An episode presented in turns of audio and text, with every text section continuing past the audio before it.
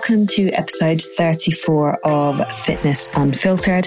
I'm Jocelyn Thompson Rule, and today I get to speak with my good friend Tana von Zitzewitz. I really hope I said her surname right. Here's me saying I'm a friend and I didn't check it with her before I recorded this introduction. Tana has been in the fitness industry for 13 years. Her focus is on group fitness, and she is an absolute boss within that field. I have known her, for about 7 or 8 years. And in that time, watching her growth as a coach has just been outstanding. And she's just testament to consistency, to it takes time, to put in the work, and everything that she is doing right now is testament to that. Obviously, I love her because she's a huge believer in the basics and using those and understanding those and absolutely not trying to reinvent the wheel. So if you know any of my views at all on fitness, you'll know that I completely relate to that. I think you'll really like this episode. I loved chatting with T. She's an absolute force, resilient as hell. And if you ever get the chance to go to a class of hers or do any of her audio runs, I would highly recommend it. Yeah, she's gold. So as ever, I hope you enjoy the show. If you do, please leave me a review on iTunes, and I will see you very soon. T, how are you, my darling? Hello, I'm very well. How are you? I'm very well. All the better for hearing your lovely voice. Thank you so much for having me. Pleasure. I know that everyone is just going to love everything you have to say on this podcast. So do you want to introduce yourself first? Sure. My name is T. Well, my real name is Tana von Zitzewitz. People call me T. And I am a master trainer at Barry's, formerly known as Barry's Bootcamp. And I also have my own business doing audio run clubs. I've been... Amazing. Yeah, I've been in the industry, I want to say, my maths is terrible, I want to say 13 years. Yes, yeah. 13 years. It's been solely through teaching in groups. Amazing. And how did you get into it in the first place? I got into teaching. I had my daughter when I was 24, and then a couple of years later, I've always been into fitness, but never group fitness. I always ran, I always worked out on my own. And after I had my daughter, 26, I found the magical world of group fitness. And that was through Les Mills, okay, which is, I think, the entry for most people, actually. And I just fell in love with it. And I think the first class, I was like, yeah, this is what I want to do. Mm-hmm. At the time, I was a therapist. I was doing massage, sports therapy, and it was just an instant change in my head. Wow. And but quite connected though, still. Yeah. Working with the body and still quite connected. So I had a good understanding of the body, but for me, it was just about the wow factor, because Les Mills, it is very much about the wow factor. It's kind of like you're in a show, you know. And that was the point where I was just like, oh my gosh, I have to do this. This is what I want to do for life.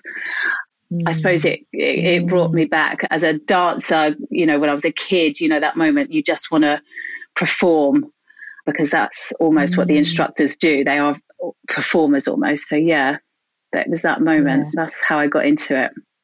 Amazing. And so I signed up for the first course, and that was how the journey started. Fab. And so what was your first, because I've never been through the Les Mills route. What does that look like? Well, it's interesting. I mean, it became actually quite traumatic. I think it's such a long time ago now. The entry was you do a course. It was like a weekend course, and you'd have to teach, and it almost became like an audition process. It was almost like an X Factor type process. Right. So let's say I remember doing Body Attack, and so I went on the Body Attack course, and then you'd learn how to teach, and they'd give you, and actually the teaching, the way they teach you how to teach is very, very good. It kind of masters all the basics, but after that you have to almost do a performance and then say, you know, no, you need to work on this, work on that. And it is very much like an audition, and that is quite, it can be quite traumatic actually, but you just become hooked. You become hooked into this whole world of, you know, group exercise, because they have, you know, quarterly meetups as instructors, and it's just, each kind of quarterly meetup is almost a chance for the instructors to showcase themselves. So it does become a bit like a showbiz X Factor type experience. Wow. Because it is very much a performance in a way, isn't it? And that's really hard, I think. And as you say, it was quite traumatic to go from, you know, to kind of be there and on stage in inverted commas and do your thing. And then for that then to be corrected, it's almost like X Factor, isn't it? To be like, it's very much like X Factor. I remember as you progress as a trainer or as an instructor, you can then choose to become a presenter for Les Mills, which is great, you know, because as a presenter, you teach other trainers how to teach, and you kind of give them the whole showcase. And that is what every instructor at the time really wanted to progress to. And when you get onto that ladder at the time, it was really quite toxic almost, because the people in charge at the time were quite toxic. I think they would tell you had no presence. It was, you know, just taking these young instructors, me being one of them. And, you know, you would give your everything, you know, performing this group, let's break it down, you know, it's group exercise, for God's sake. You would give everything, giving your kind of performance. And they would tell you, you know what, you've got no presence, you've got no, just don't like the feeling. And that really, for me, my experience, that tore me down, which was quite a traumatic experience in that aspect. I think since then, the people in charge at the time have long since gone. Thank goodness. How did you keep going within that? Because obviously that, you know, it was, as you say, it was a traumatic experience, yet here you still are, you know, however many years later. What made you stay? So for me personally, when I get a knockdown, I get straight back up again. I suppose that's my coping mechanism, is if, you know, if I have a bad experience, or if I get, you know, have feedback, something to work on, I just immediately implement it. I know definitely for a fact that at the time I wasn't the only instructor that was kind of torn down that way. It actually became quite a thing. But I immediately, you know, got back on the horse, so to speak, and I just carried on working on myself. I actually stayed in the Les Mills kind of bubble for quite a while after that, mainly because it was the only way of earning money. And it's bloody hard work. It's really hard work, because you're having to work out with the group, and you are having to put on this show. And it just almost became like a vicious circle. You know, it becomes your money. I'd given up my other line of work, which was therapy. I suppose I could have gone back to it, you know, easily, but I just chose to just keep grafting, because I loved teaching. I just loved, you know, being in that environment and just helping people progress, and just kind of, it was more about escapism, helping people kind of escape from their, you know, their daily lives just for that hour. Yeah. And it was a different kind of therapy you were providing, I guess, outside of the sport therapy and the massage. But that's amazing that you just picked yourself back up, and you were like, and I guess it was just that the passion was there enough for, you know, your work and who you got to serve within that work, to be able to take those hits and just be like, okay, cool. Yeah. Dust myself off. Yeah. Let's go again. And, you know, obviously for you, I mean, very clearly for you, those early days built a level of, you know, resilience, but also seeing you now, it was worth going through it. I mean, if I even think of, and I've spoken to you know, people who've qualified in more recent years. Mm-hmm. And actually one coach said to me, you know, Jocelyn, I don't know how you do it. I don't know how you've been so long in the industry. And I was like, well, what do you mean? And they talked about, you know, ClassPass reviews and all that kind of stuff. And I said, no, you're mistaken. I don't get those because I don't teach classes, or certainly classes that are on ClassPass. Mm-hmm. And so I didn't get that kind of full commentary on my class or my style or whatever. Like, I've never had to deal with that. And it's just, that's the kind of, I guess, the modern day version of mm-hmm. what you went through back in the day. And to make it through that, you have to be tough as nails, right? Because we all know from, you know, something like social media in general, where people can just attack and it's so easy to do so, mm-hmm. What an impact that can have on an individual. For that to be in your work, that's really hard. Yeah, it's super. I mean, back in the day, there wasn't social media, believe it or not. But it was just, you would for every day. But it was just, I mean, I remember, when I first qualified, I was a member of this tiny little gym in a village that I lived in, and it was, you know, I kind of worked from there, and I thought, you know what, I just want to venture out. So I went into London. And I started working at all the Virgin Actives and just kind of did the rounds. I did all the Fitness First, you know, everywhere that taught Les Mills I would work at. And you would just be killing your body for like pittance, absolute pittance. But you would face, it wasn't the social media, but you would face this group of people who they would just judge you with one look. And it's just like, oh God, you know, it's just like, it is like the social media thing, but full on face. So you just have to develop. Face, like, your face instead of behind the computer. Literally, which is actually, I quite prefer that, but you do develop this really kind of hard exterior almost to it, or, you know, this, you know, force field, but it does still penetrate, of course. It's, you know, even now after teaching for so many years, I can come away from a class, I still haven't mastered the fact of not taking on energy. And if anyone knows how, please, you know, I can walk away from a class and I'll just be like, oh my gosh, you can just feel it in your, you know, your solar plexus. Yeah. Really, massively. Really. I wonder, I must ask a friend of mine, Emma Hackett, who's she's a mental performance coach. She's actually, we did a podcast a while back, and she talks about wearing different caps. So, oh, really? You know, you've got like lots of different roles in the day. So you know, I thought you meant like a physical hat. No, like, you know, like a pretend one. Yeah. Imaginary one. Got you.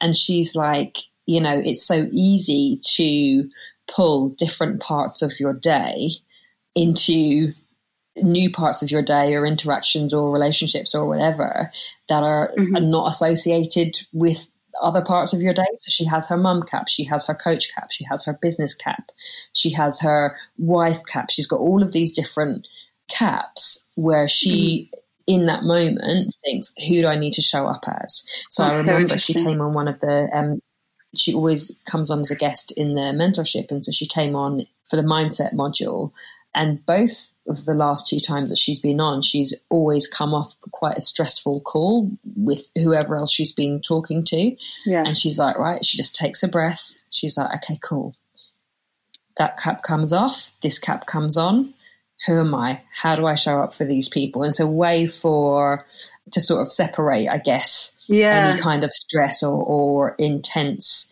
feelings, and not to bring it with you, you know, into whatever you're doing next. Yeah. And then I suppose, I cut you off. No, you're fine. Then I suppose the next piece, I'm just trying to think, you know, as you say that, what I would do would be, because I definitely feel, you know, like energy, or like, you know, something that just the vibe wasn't right or whatever, I'll always do like a review of what went well, what would I do differently, you know, what am I going to do in better preparation next time. Yeah. And sometimes that just helps with, you know, was it me, or is it like, let's say, for example, when, you know, everywhere opened back up and people started going back to classes or whatever, it just, you know, the low-lying stress levels that still absolutely exist because we're still in the middle of a pandemic. Do you know what I mean? Maybe it's nothing to do. Maybe it was them, but yeah, I totally feel you on the energy thing and how to sort of manage that and not let it, you know, take over your day. Yeah, it's super hard. I mean, that's such an interesting concept. I must try that. It is really, really hard, and I've definitely noticed a huge difference is it when we did go back to the studios is in the underlying stress. Wow. Yeah, you'd walk away from every class just like, oof, you know, that kind of gut-wrenching. Yeah, that's interesting, because I've had lots of conversations around it, around, you know, like our nervous system, you know, you've got your sympathetic and your parasympathetic. Mm-hmm. And for those who are listening, if you haven't heard of these concepts before, our sympathetic nervous system is kind of gets us into a state of readiness, and we talk about it in terms of fight or flight. And then the parasympathetic is our like rest and digest, where we recover from that kind of adrenaline fueled existence. Yeah. And, you know, are able to kind of, you know, sleep helps that, like we recover from our training, like it's that whole recovery time. But when we are in, you know, this low, like this permanent kind of low level stress, like currently right now in the middle of the coronavirus, everything is just a bit different. And I was on a call today, and I was just talking around basic self-care pieces, because we're again on the mentorship, we're on the topic of women's health right now. And for me, it starts with the coaches, like, where are you at? Are you taking time to breathe in the day? Because we're all stressed right now. Mm-hmm. Whether somebody is completely unaffected by the pandemic, like their work hasn't been affected, their finances haven't been affected. If they're completely unaffected, they're still going to be stressed out. Mm-hmm. Because it's that unknowing, we don't know when it's going to end, it's on the news the whole time, you know. And it's so interesting that you say, because I don't teach classes on a regular basis, but it's so interesting that you found quite a difference in kind of, I guess, before and after, and there's less people in the room as well, right? So you're not back to, or you weren't, when everything opened back up, you weren't back to full capacity, so that itself would feel a bit more strange, no? Yeah, it was half capacity, but it was like double the energy. It was pretty crazy. And it's almost because I think as well, on top of it, I think with the group training having gone online, I think all instructors or all trainers have kind of had to be larger than life on the screen to try and get, you know, get through to the clients, you know, to be almost more animated, to make it more exciting, because you've got that screen barrier. So that was another aspect I definitely noticed. The clients were kind of like constantly looking at me, just like, well, aren't you going to do a little, you know, performance now? So it's just having to, you know what I mean? It's like, no, this is your workout. So it's like having to kind of reflect it back onto them again, which was actually quite funny. But so interesting. Wanting you to kind of do the can through the studio. Yeah. So you went from... Tell me a bit after Les Mills. So you went from Les Mills, then what was the journey after that? So I went through Les Mills and I was teaching. I think it got up to the point I was doing like 6 Les Mills classes a day, which was... like you are literally doing 6 full-on high-intensity workouts a day, plus the adrenaline that you're giving because you're teaching. And I was doing, I think, up to 6 a day, and I was wondering why I wasn't getting any gains, you know. Totally stressed out. And then all of a sudden an opportunity came up with Nike, which I think we both, and it was in Virgin Active in Oxford Street, I think I want to say, and Sonia Moses and Brian Cochrane were, and that was a real stepping stone for me, as in, wow, I, you know, got a huge hit of confidence, became a Nike instructor after that, and helped to roll out the NTC at the time. Mm-hmm. And that was a big moment for me, as in, you know, after having gone through everything I went through with the Les Mills journey, being told you're not really good enough, you haven't got enough presence, to actually having this amazing brand, having, you know, belief in me. And that was a real kind of boost that I needed. Yeah. So I branched out and I was like, oh, there is other things in the world. You know, there's not just Les Mills. Wow, there is more to pre-choreographed exercise. Yeah. And really started being educated in training, and I just opened up my eyes to a whole new world. I was actually quite naive coming from my small Les Mills gym in Timbuktu to, you know, working in London, realizing there is other forms of training and smart training as well. So I started teaching NTC, as you know. And then after I think it was a good few years, a good 3 years or so, there was an opportunity with Nike. We all flew to Amsterdam, and on that trip I met Anya and Sandy, owners of Barry's Bootcamp, and that's how the transition started. So I met them on that trip. It's from that trip. Okay, amazing. Yeah, and then from that trip met Anya and Sandy, and then Anya was like, would you like to come and try Barry's Bootcamp, see if you like it? And voila, here we are today, the snowball. Here we are. And so how long have you been at Barry's now? I want to say 6 years, coming up for 7 years. Yeah, wow, it's really gone fast for sure. So you were a master trainer at Barry's, yes? Mm-hmm. Yeah, master trainer at Barry's. That was about 3 years ago. And so you do a lot in and around the programming there, yes? Am I right in saying that? Yeah, it's kind of changed at the moment now because of COVID. Everything kind of, because it was just such a crazy situation. Like no one knows what's going on. But yeah, when we left for lockdown 1.0, I was helping with the programming with another master trainer. Looking after, kind of overseeing for the new instructors. Yeah. Because, and I don't teach, I always get this wrong. Is it dual class. Dual classes. Yeah, like a treadmill floor type thing. Yeah, so kind of treadmill floor. And all I know is that there's a whole lot that goes into it. Yeah. And to me, the concept of never mind sorting out some people on the treadmill and then, you know, speaking to the people on the floor, never mind adding music into the mix and keeping both sides inspired. Like, that is work. You know, if I think of, you know, the class settings that I've taught in, it's either been, you know, at a CrossFit box where, okay, so for this component, we're going to do some strength, and you're going to sit down and you're going to take your rest period in this time, and we're just going to chill for these however many minutes. Does everyone feel like, okay, cool, let's play this, you know, okay, here's the WOD, you know, just nothing as literally it's to the second, isn't it? Yes, it is. That's really all done. Yes. And that just makes me come out in a rash, because I'm like, how is that done? Like, how is that done? So you started off teaching there, and you've gone from teaching to then helping the newer trainers develop their programming. Talk me through that, because programming in itself is such a minefield for trainers. And I think it's one of the big ones, particularly for new trainers, where there's this hope, I would say, that programming will become easy one day.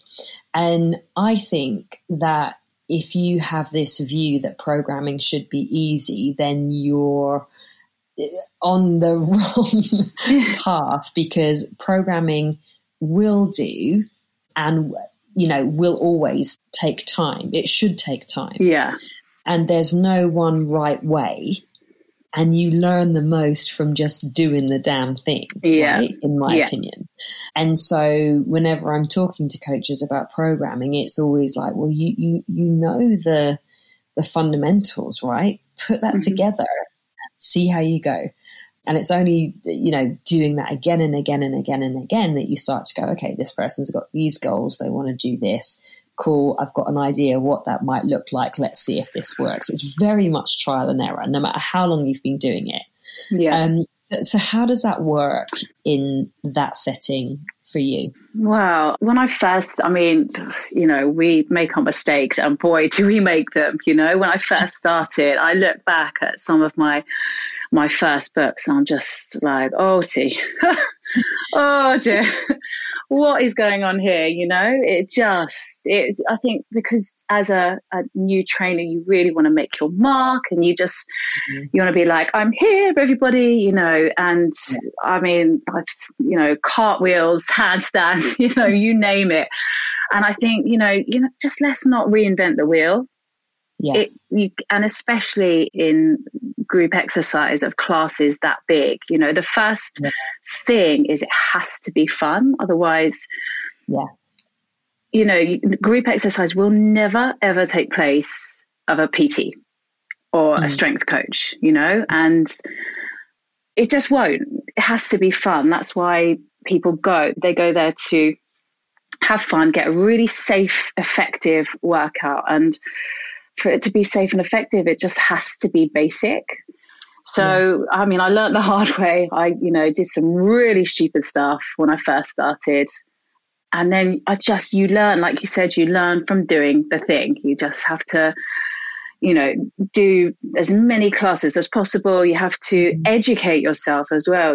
I did a strength and conditioning course. And I think from that moment, that's when it just clicked. I was like, okay, we have it. And it's just, it clicked. What was the course that you did? It's strength and conditioning education, I want to say. It was just the strength and conditioning course. And it was that moment that it was just clicked, because it was basic. It's like, it's not reinventing the wheel. It's just basic. So I took everything I learned back into the studio, and I love programming anyway. And it's just basic, get people squatting, get people deadlifting, get people doing the basics. And because you can't control a big room of 51 people, 53 people doing, weird and wonderful cartwheels into handstands, And do you know what I mean? And if they're doing the basics and they're safe, they're going to have fun. And then if they're having fun, you, as an instructor or as a trainer, you vibe off that, and then you can move around and you can have a little dance with people, and that's what it's about. I think there has to be a very big difference if you go into group exercise wanting to be a trainer or wanting to, really master group exercise. You have to realize that it's never going to take place of a coach, of that one-to-one. And sometimes there are people that you come across in a room and you're like, do you know what, you really need a PT, and you have to, have that conversation after, because group exercise is for me personally, it's just like a 3 times max a week. You have to kind of couple it up with your own training, your own, strength training outside of the studio. And that, God, obviously those words absolutely sing to me, because how many people do we know that do that across the week, sometimes twice a day, multiple times a day, and that whole, more is more. And, I completely get it that you can go in and not have to think, and somebody tells you what to do and you leave. That's fantastic. But it's also limiting if you're doing that 5 days a week, 6 days a week. You obviously get the benefit of it for a period of time, but then, much like anything else, it's like, right, well, where is the growth from here? And actually, as you say, that growth is from doing less, and, classes are doing less or doing something different. And classes are, a fantastic environment to be in. You just forget the world for that 45 minutes or that hour or whatever. But it's also, putting the responsibility back on individuals to be like, okay, cool. As you say, have your play 3 times a week. You can come into my space 3 times a week and I'm going to look after you. But you have to also do the work separately outside of here. And that's a difficult conversation to have, I think. it's super hard. And I think what you find is it's so addictive. Classes of any kind, it's just addictive because you don't have to think and you do get that escapism. And, you know, you don't really notice. You get the initial startup gains and then you don't really notice that you're not getting stronger, you're not getting fitter, you're just addicted into this whole circle. And I think, yeah, that's one thing in the group exercise industry is, you know, we do have to kind of make people aware of that. Like, please go and do your own strength work outside of the studio. You know, and realize the difference. That you try and incorporate into, you know, when you're teaching, are there any elements of, you know, in between the milliseconds of everything just being like at what point? Do you get a chance to do that, or? I think the magic in between, you just sound like a bingo caller for the whole, you know, you're just like, but yeah, I think the magic happens is in getting to know your clients and speaking to them outside. There isn't really, you educate in as much as you know, tell people why they're doing the exercise or why they're running at this speed, etc., etc. But the magic happens is when you talk to them outside, you know, because that's half, actually, as a group exercise instructor, that is pretty much half the work, as in having that relationship with clients outside as well. Yeah, because you couldn't manage to do that within that unless because you're literally managing, as you say, that volume, you know, that amount of people. Yeah. Doing two separate things to squeeze in. So team, if that, oh shit, I've forgotten to tell the treadmill people to do it. Yeah.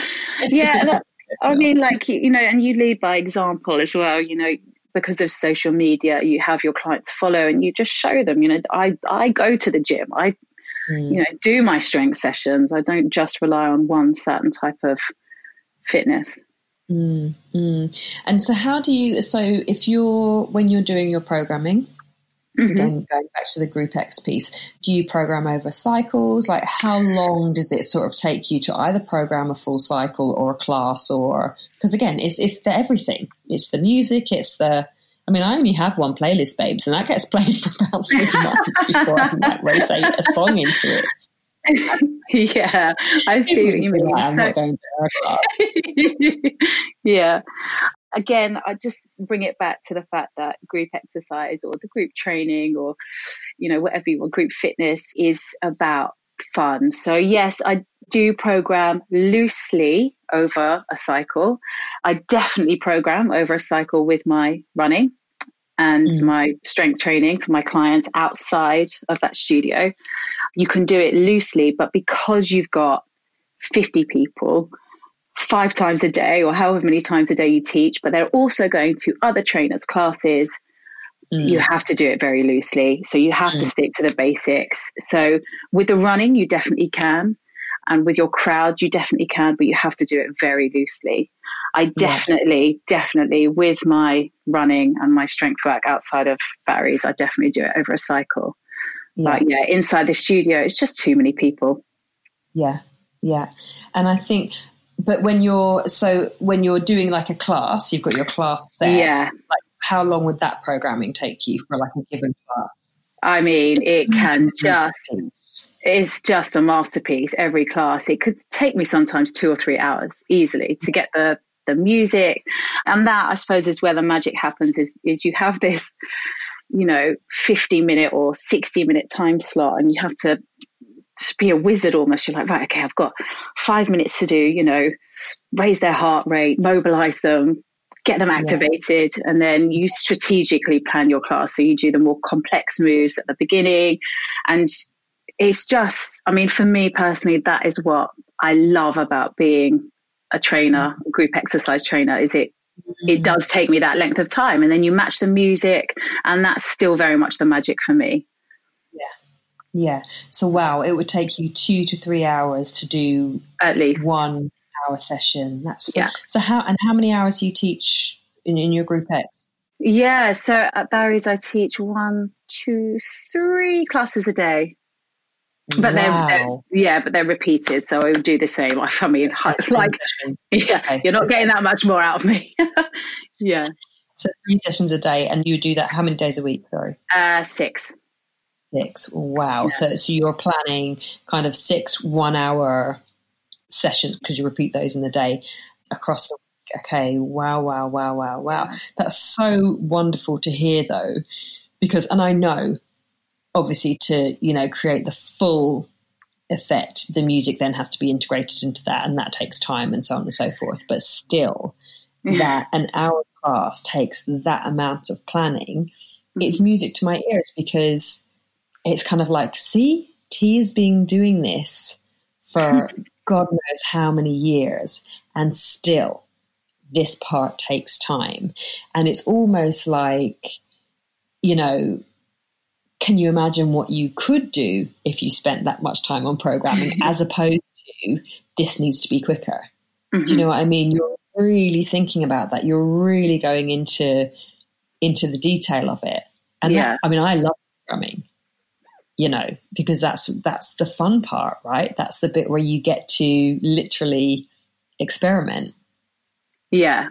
But it's a headache for trainers. I can totally imagine. It's kind of that, I suppose, for newer trainers, from my experience of where I've mentored new trainers, it's just a second guessing yourself. And I always say, if you can explain it, there's no right or wrong. If you've got a methodical reason for why you're doing it like that, there's no right or wrong. Mm-hmm. And it's still, presumably, you're still learning from the classes that you teach. You're still like, I wouldn't do that next time. Or yeah. Every single class was their shit. Yeah, they do. Normally, my morning classes, they get the brunt of my fresh program. And then as the day goes on, it's like, ends up like being this, spectacular concert at the end. Yeah. But yeah, still learn. Yeah. It never stops. Never stops. And so I'm going to take you back to when I ran the first Women in Fitness Summit, and I had you on the Power Hour panel. I remember you were last to speak. Yep. And who else did we have? We had Sonia, we had Jess, Sonia, Kim. Did we have the 2 ladies from Frame, or was that the following year? I can't remember. No. You had the 2 ladies. Yeah, from Frame, and then Kim as well. Yeah, and it was, because, you're all phenomenal. And I just really wanted to, new trainers in the industry to sort of listen to all of your stories and, kind of hear your journeys. And I remember when we got to you and you spoke about yourself over 2 minutes and then it was done. And I was like, I think there's a bit more to it than that. And that was maybe 4 years ago. Mm-hmm. And I feel like there's been a massive shift in you. And listening to, the backstory, you have always had this resilience. You have always put in the work and got back up again if there's been a knockdown and kept going. But now it feels like, for me as the observer, that you are just now in your own plane and absolutely killing it. Was there a shift from then and now? Yeah, there was actually. There was a huge shift. And I can almost, I remember that moment. It's just like you feel your face pricking and you're like, oh God, I just want the ground to swallow me up. But I just felt so devastated after that. I hadn't actually said more, been more present in the room. And I think the massive shift, it was almost being a new instructor again, when you're in the room and you're like, oh, I just want to die right now. And I think it was almost like what I always say to people is like, you just have to be present in the room at the time. And I think I just had a taste of my own medicine, that I was just in my own head, doubting myself, and I think the shift, it did come not long after that. And it's just like, enough already. You just do what you got to do, like you get therapy, you just do the homework. I think you always know when it's time for a little bit of emotional help, or not emotional help, emotional work. What's the word I'm looking for? Self-development work. Absolutely. Lots. Whatever you want to label it as. It's all, yeah, it's that inner work, isn't it? Inner work, yeah. Development piece. Yeah, you know when it's time, because you just, you know, those moments come and you're like, right, enough is enough. Time to, you know, take a step back, do the inner work, and then blossom again. And I suppose that's just ongoing throughout life, isn't it? You just get those moments. You're like, okay. Yeah. Yeah, it never ends, and it shouldn't end, mm-hmm. you know, because you can kind of then slip back to square one again. I guess it's a little bit like, I can't remember who, I think it was, I was on a meditation retreat years and years ago, and the person that was running the retreat was kind of like, you know, whilst you're on this retreat, you'll experience some really great highs and some really low lows. Mm-hmm. And he was like, you just have to remain stable throughout. Like, the highs are high and that's great, and the lows, they're low, but they'll change. They'll, you know, they're not going to be there forever. And I think that kind of inner work piece, that working on yourself, you know, because often when you do loads of work, there's a positive outcome, and you could stay there and you could be like, yep, I'm done here. My work is done, I'm flying high. And it will just slip from underneath you if you don't continue on that journey of inner work the whole time, because there's just so many other external variables, you know, that can pull you in different directions. And I remember actually the second year of running the summit, and Alex Hipwell, who's a trainer from Berlin, and she stood up and she told her story. She didn't have any notes. She had a few little notes in her hand, but nothing, no sort of presentation, no slides, no anything. And she stood up and she owned that room for however long it was, 40 minutes. And I watched her and I was like, shit, like, wow, she knows who she is, and she has stood up as Alex, and she was like, this is who I am, and this is what I've got to say. And that was quite a turning point for me to see that, because I was like, she is just owning who she is, you know. Mm-hmm. And I was so impressed by it. And that made a big change in me. I was like, okay, you know what? I'm going to show up as Alex. Not as Alex, but I'm going to show up in the same way as she does.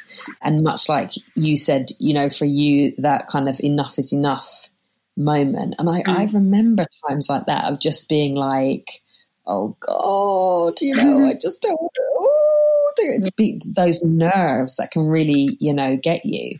And you know, as you say, for you, it was like that enough's enough. When I watched Alex, I was like, okay, no more self-deprecating chat or pretending, you know, oh, you know, don't mind me, I'm just here doing my thing. It's that, no, stand up and be heard. Mm-hmm. And that was a big shift for me. So carry on from that point when you were like, enough is enough, you started doing some inner work, and, you know, the inner work never stops ever.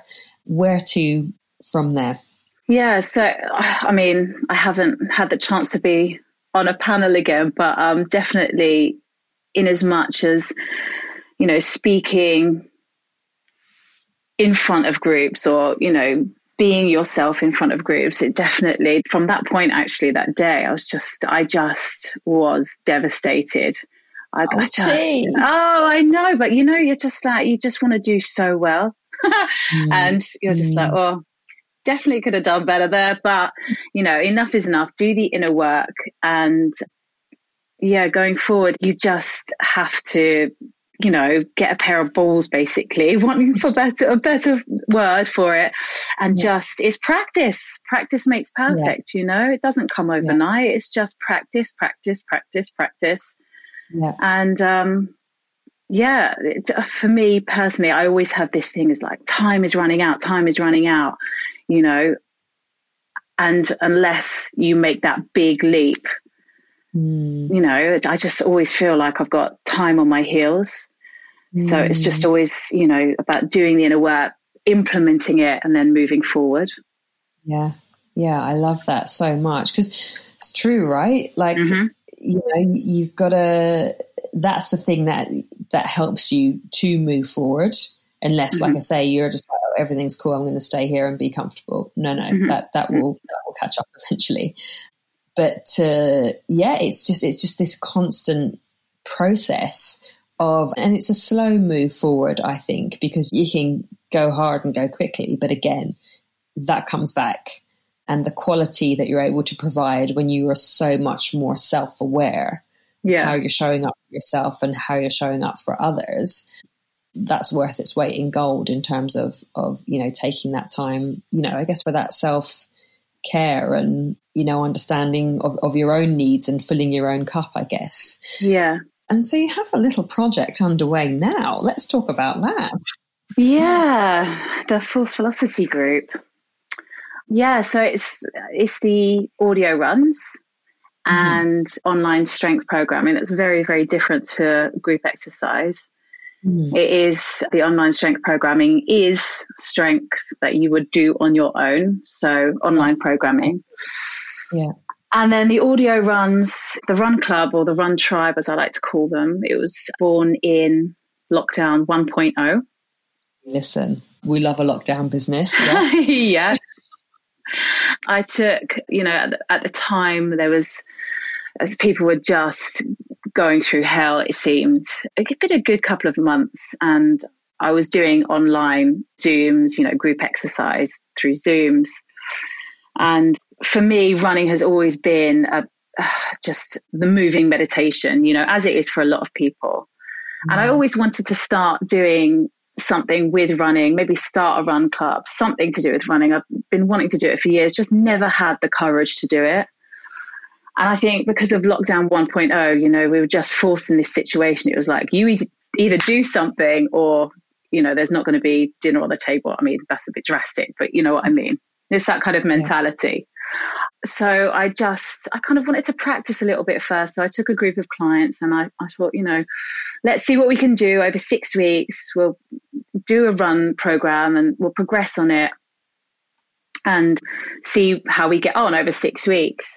So I took a big group of clients on, and originally I gave them a piece of paper with the run programs on. And I remember one of them saying, "This isn't really working for me, T. I can't run with this piece of paper with your written programming. How about we do it through Zoom?" And magical idea. So did it through Zoom, played music. I coached them through my programming, and it was just exhilarating on both parties. So we did this for 6 weeks, and it was a massive success for them. They felt like they'd achieved something. They'd all knocked times off their PBs. And I got that kind of group exercise kick as well. And I got to be a DJ, so it was amazing. And I did that, actually. I did that for 2 cycles. I mean, it just seems like we were in that lockdown for years, doesn't it? I did it through 2 cycles. And then it just kind of snowballed. And now here we are. I've got 10 run classes a week. And the wonderful Neha as well. She's coaching for me as well. So, yeah. Incredible. And I love, obviously, that it started off with, "Hi team, here's a piece of paper, knock yourselves out." Yeah. I mean, and it was right. It was it was so specific as well. It's like, "You will run 45 seconds at this." I mean, they just must have been like, "No, this isn't working. I've got to stop. Read me a bit of paper. It's getting a bit soggy because I'm sweating." And that was how it started, because you just got to start. And then it evolved because you got it started. Imagine if you had, thought of the more technical elements of, right, how am I going to... You probably wouldn't have even have come to the idea of the audio run just from fresh head, but actually it started in a certain way. And it's like, they love doing this, but they hate the damn piece of paper. Or what to do. And that it evolved, and here we are with 10 run classes a week. Yeah. How is it broken down in terms of your classes and stuff?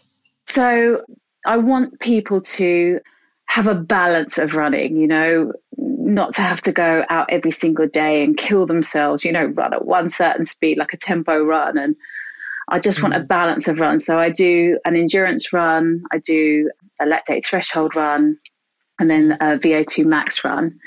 And I mean, we're talking loosely speaking, you know, loosely programmed, because the main factor for me is it has to be fun and it's a bit of escapism as well. So I program over 4 weeks. So each run gets progressively tougher, and then they have a deload week where they just get a little shakeout and hopefully do other forms of cardio. And then we start the cycle again.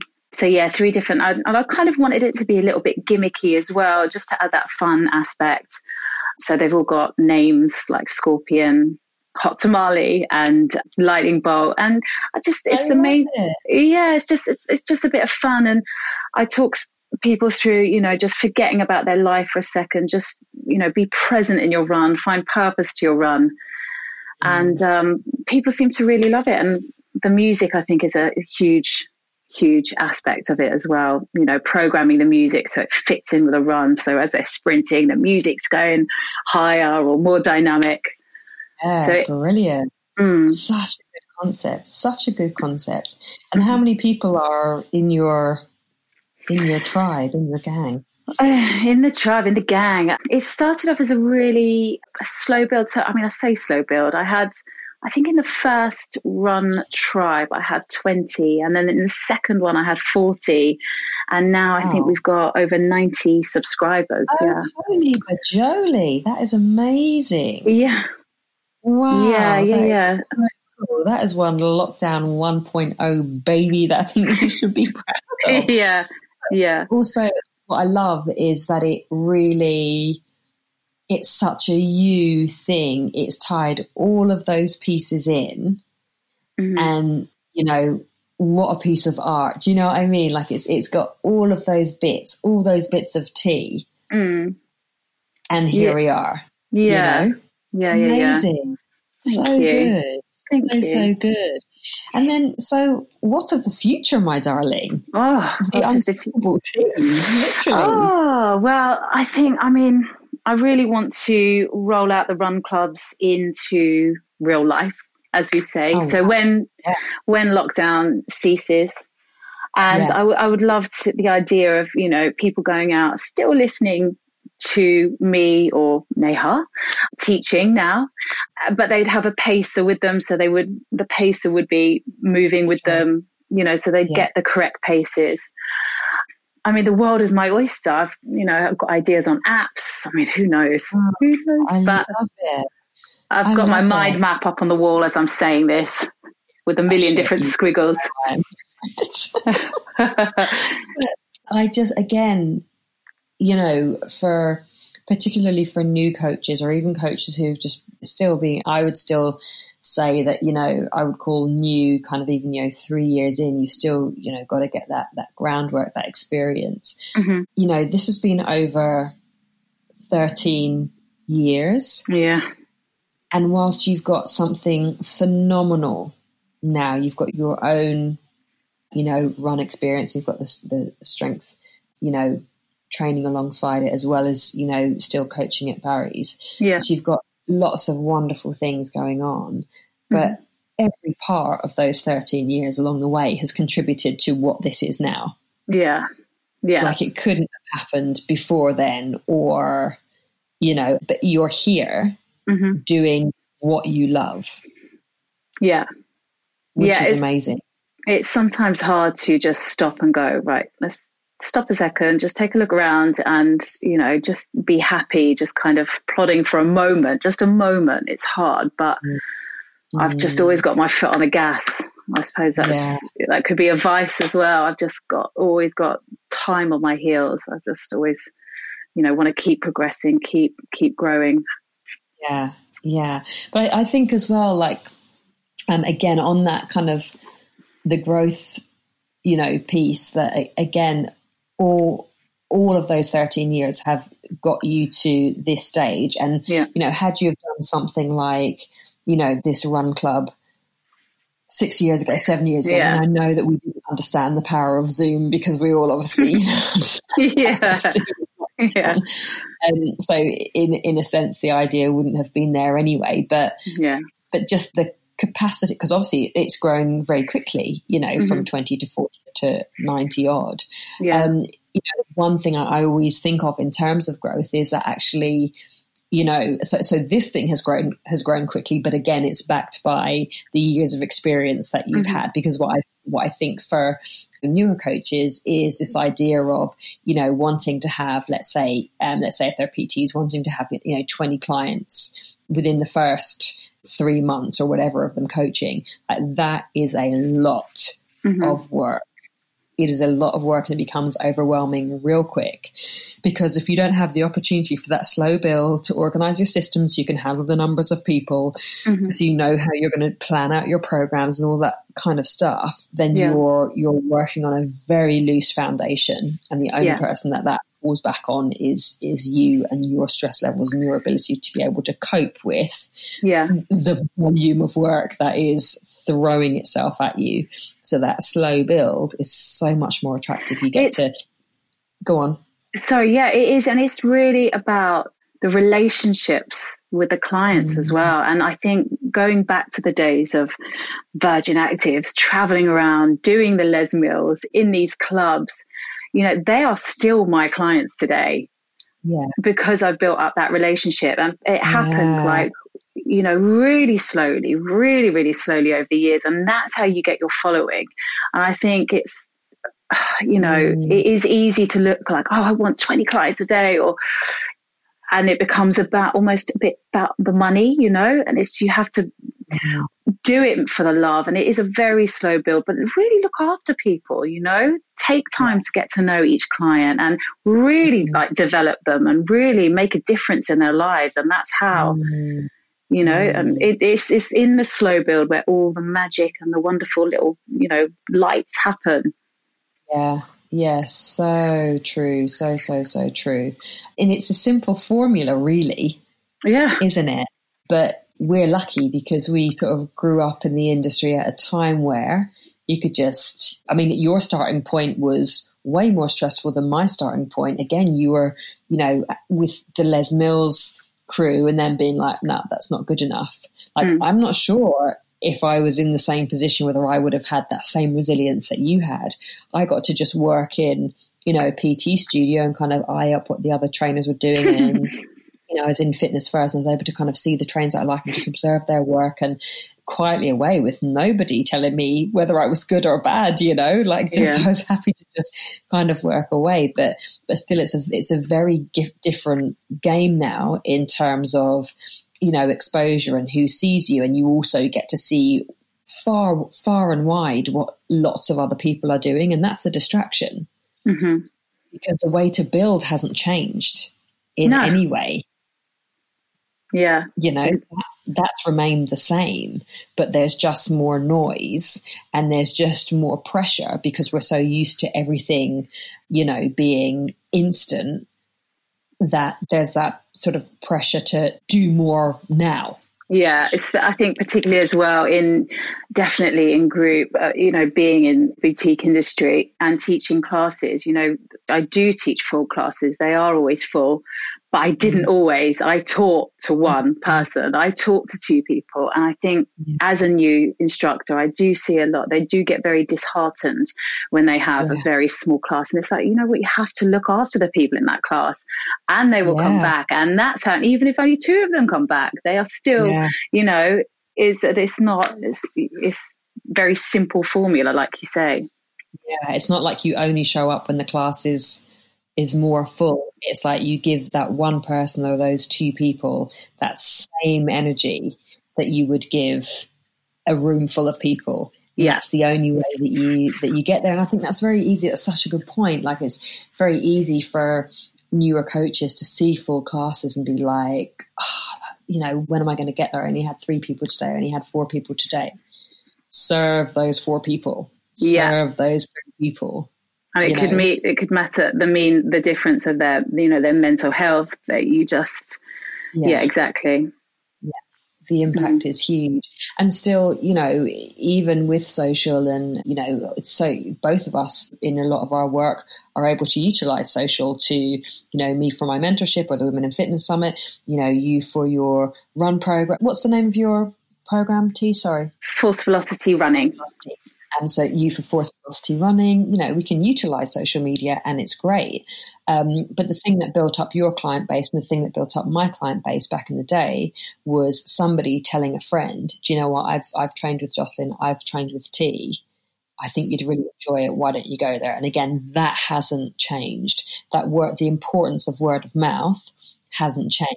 It's a lot more free nowadays with reviews and all that kind of stuff. And people, you know, again, unfortunately, you get to see the bad reviews and all that kind of stuff. But it's the importance of word of mouth as a first source of this person does really great. I think you'd like them. You should go and work with them. Like, that's gold. And you only get that from developing those relationships, as you said, as giving that one person who shows up, giving them your 100% for the day. Yeah, and accepting that you're not going to be liked by everybody. Yes, another absolute gem. Yeah, 100%. Which is, it's hard, it's a hard pill to swallow. It is, especially, you know, if you are a performer as such, but yeah. Not trying to please everybody. Definitely. Yeah. And I obviously staying love true. You're a basics girl. I'm a basics girl too. So, you know. Yeah. Yeah.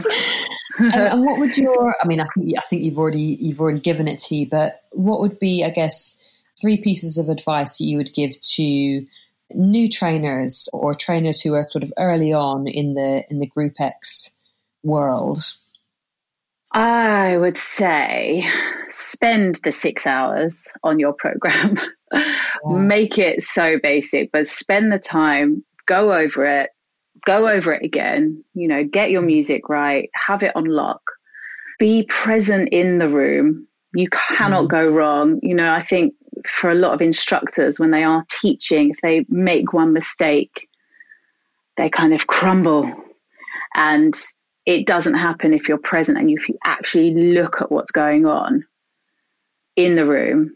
That just brings you back to the moment. So if you know you have your programming on lock, you know you have your music on lock, you know, if you do make a mistake, you just bring it back into the present, into the room. You can't go wrong there, and just spend the time with your clients, even if it's one or two, just get to know them, you know, and actually want to help them. Yeah, 100%. Love it. T, where can people find you, my darling? You can find me at Barry's. Well, after lockdown 2.0, in a few weeks. Fingers crossed. It's currently being recorded on November 11th. Yeah, in a few weeks. Or you could find me online at Zoom, teaching for Barry's. And you can find me forcevelocitygroup.com, where you will find online strength programming and audio runs. I love it. I love it. T, what an absolute joy to talk through your journey. It's just, I'm exceptionally excited for what the future holds for you, because you're pretty unstoppable. Thank you so much. Thank you for having me. Oh, gosh, pleasure. But it's just so lovely to hear that journey, just to hear your wisdom, you know, having been in the industry so long and just taking it at your pace and seeing it all come together. And also that recognition of, okay, I need to, you know, fix up here. Let's take a step back, do some inner work, and then move this thing forward. And by God, if you moved it forward. So honestly, such a joy listening to you. And I really feel that a lot of coaches, new and old, will get a lot out of this. And as ever, just keep doing your thing, my darling. Oh, thank you so much. Thank you so much for having me. So good to chat to you. Welcome. Yes. And then, well, who knows when we'll see each other, but it will be so nice just to sit down and when we can and have a dinner or have a lunch and just chat through all the things. Yeah, that would be so amazing. Thank you so much, Joss. You're welcome, my darling. Lots of love. Bye-bye. Bye.